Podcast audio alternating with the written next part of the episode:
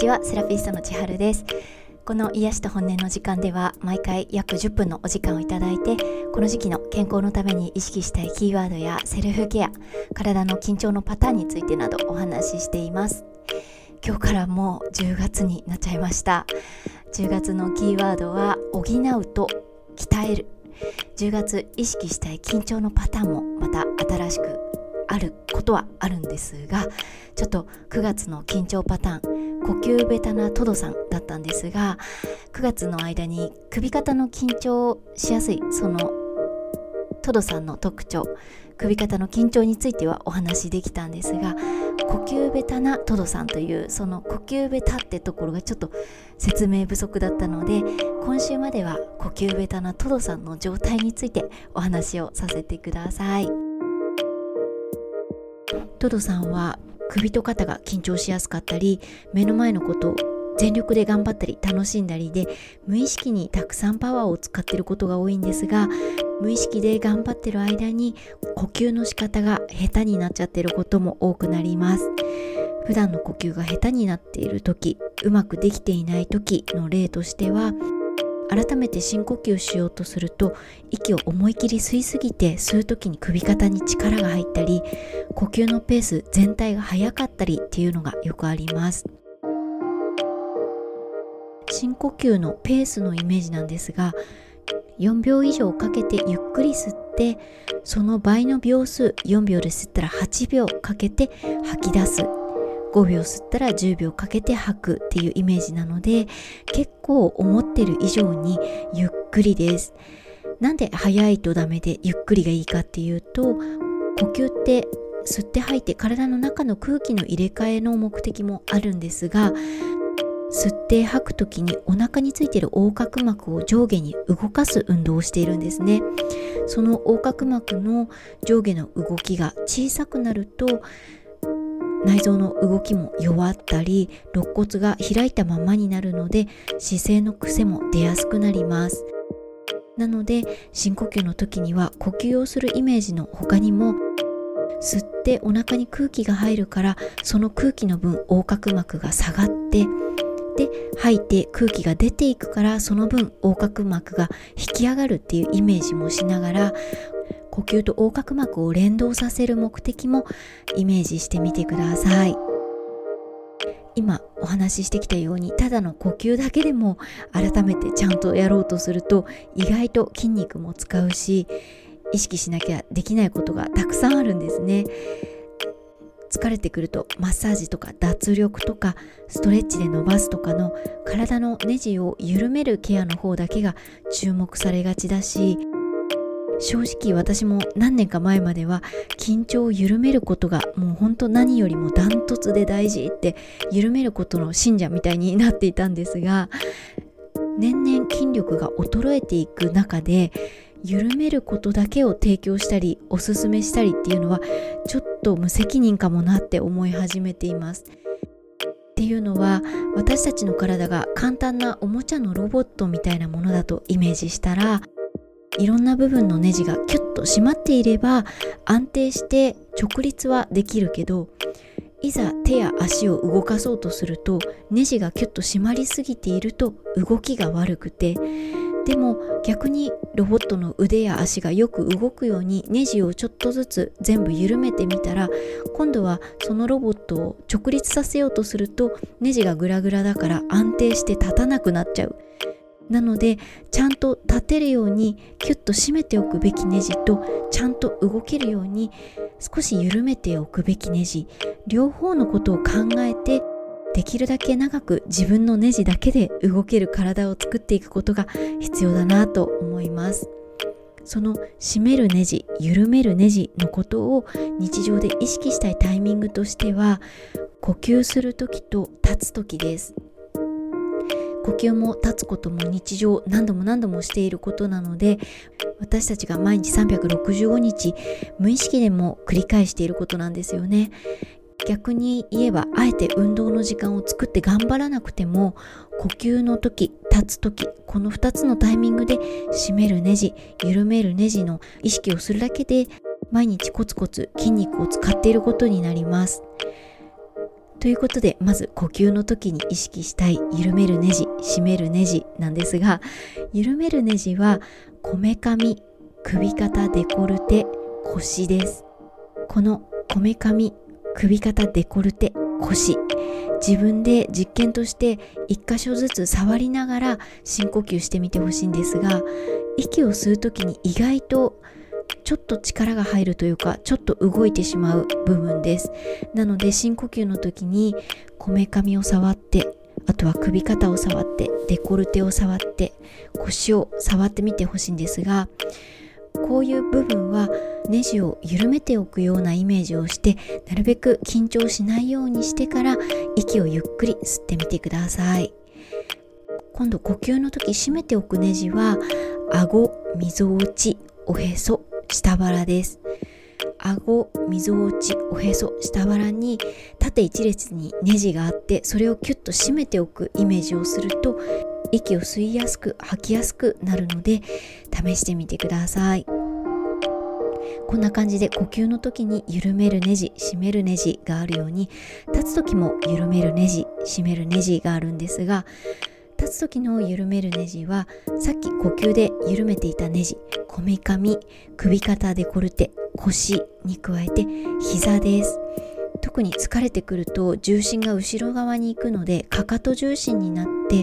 それで膝の後ろが張って緊張してきます。なので立ち姿勢の時にはこめかみ首肩デコルテ腰に加えて膝のネジも軽く緩めるイメージしてみてください。もうちょっと具体的に言うと膝のネジを緩めるっていうのは膝を軽く何回か曲げ伸ばししてみてほんのり曲がるところで止めてあげておくと膝の裏が張らずに緩んでいる状態なので膝がほんのり曲がった状態がネジが緩んでるんだなっていう感覚でイメージをして立ち姿勢を作ってみてください。今度立ち姿勢で締めておくネジですがなんか不思議なんですけど私たちで立つ時に地面に足で立ってるけど立ち姿勢整えようっていう時ってなんか背筋を伸ばしてみたり胸を張ってみたりして上半身を直そうとしちゃうんですよね。で実際に地面に着地している足裏とか足指の存在って立ち姿勢整える時ってそんなに意識できてないことが多いです。なので立ち姿勢では足裏と10本の足の指のネジを地面につけて締めておくようなイメージで立ってみてください。それにプラスしてさっき呼吸で締めたネジも共通なので立つ時に締めるネジは顎みぞおちおへそ下腹。これに加えて足裏と足の10本の指のネジです。今回緩めるネジ締めるネジとかいろんな体の部分のお話をしたんですがこの部分のネジは締めてこの部分は緩めてっていうことを一生懸命最初から覚えなくても最初は本当なんとなくアバウトでいいと思います。どうしてもいつも疲れやすい凝りやすいっていう部分はネジを緩めるイメージをして逆に腹筋とか足裏足指とか筋力で安定させるべき場面では体のネジを締めるっていうイメージをしてそれぐらいのアバウトなところからでもいいと思うのでネジを緩めるネジを締める両方をセットで考えてみるその考え方を日常に取り入れていただけたらいいなと思います。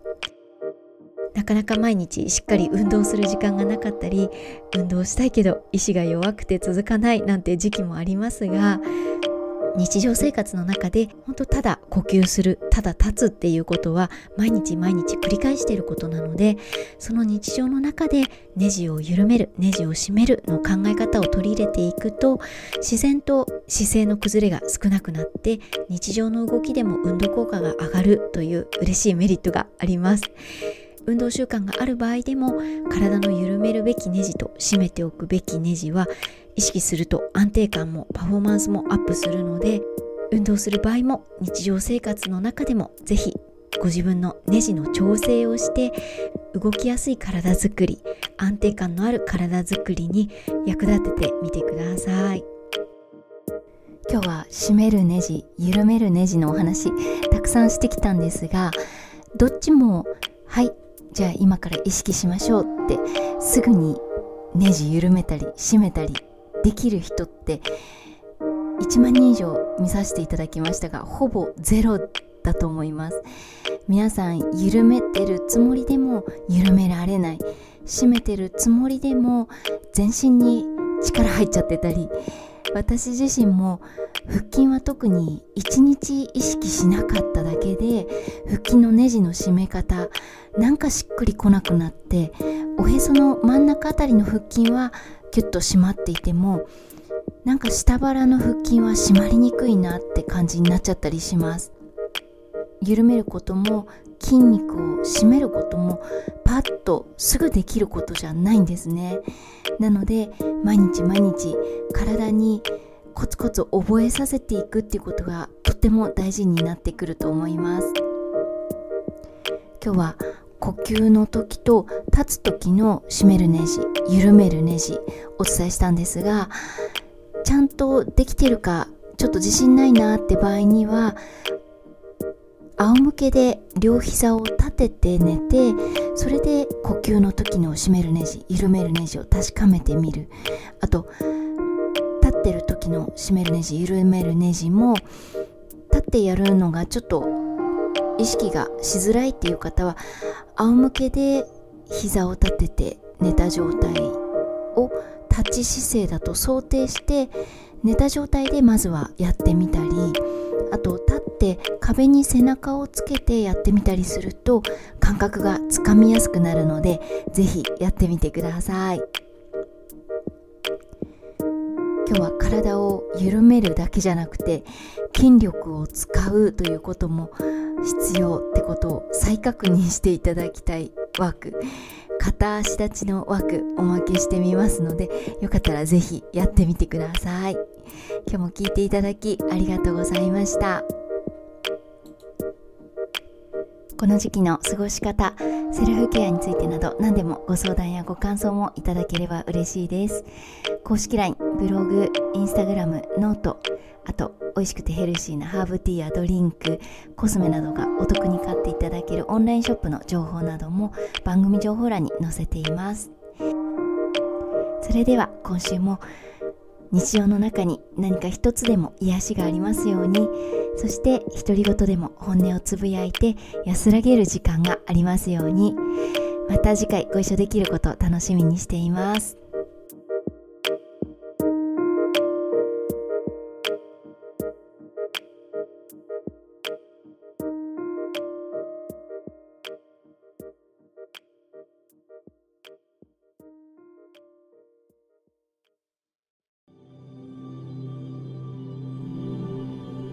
今日は筋力と姿勢のバランスの再確認をするために片足立ちをしてみたいと思います。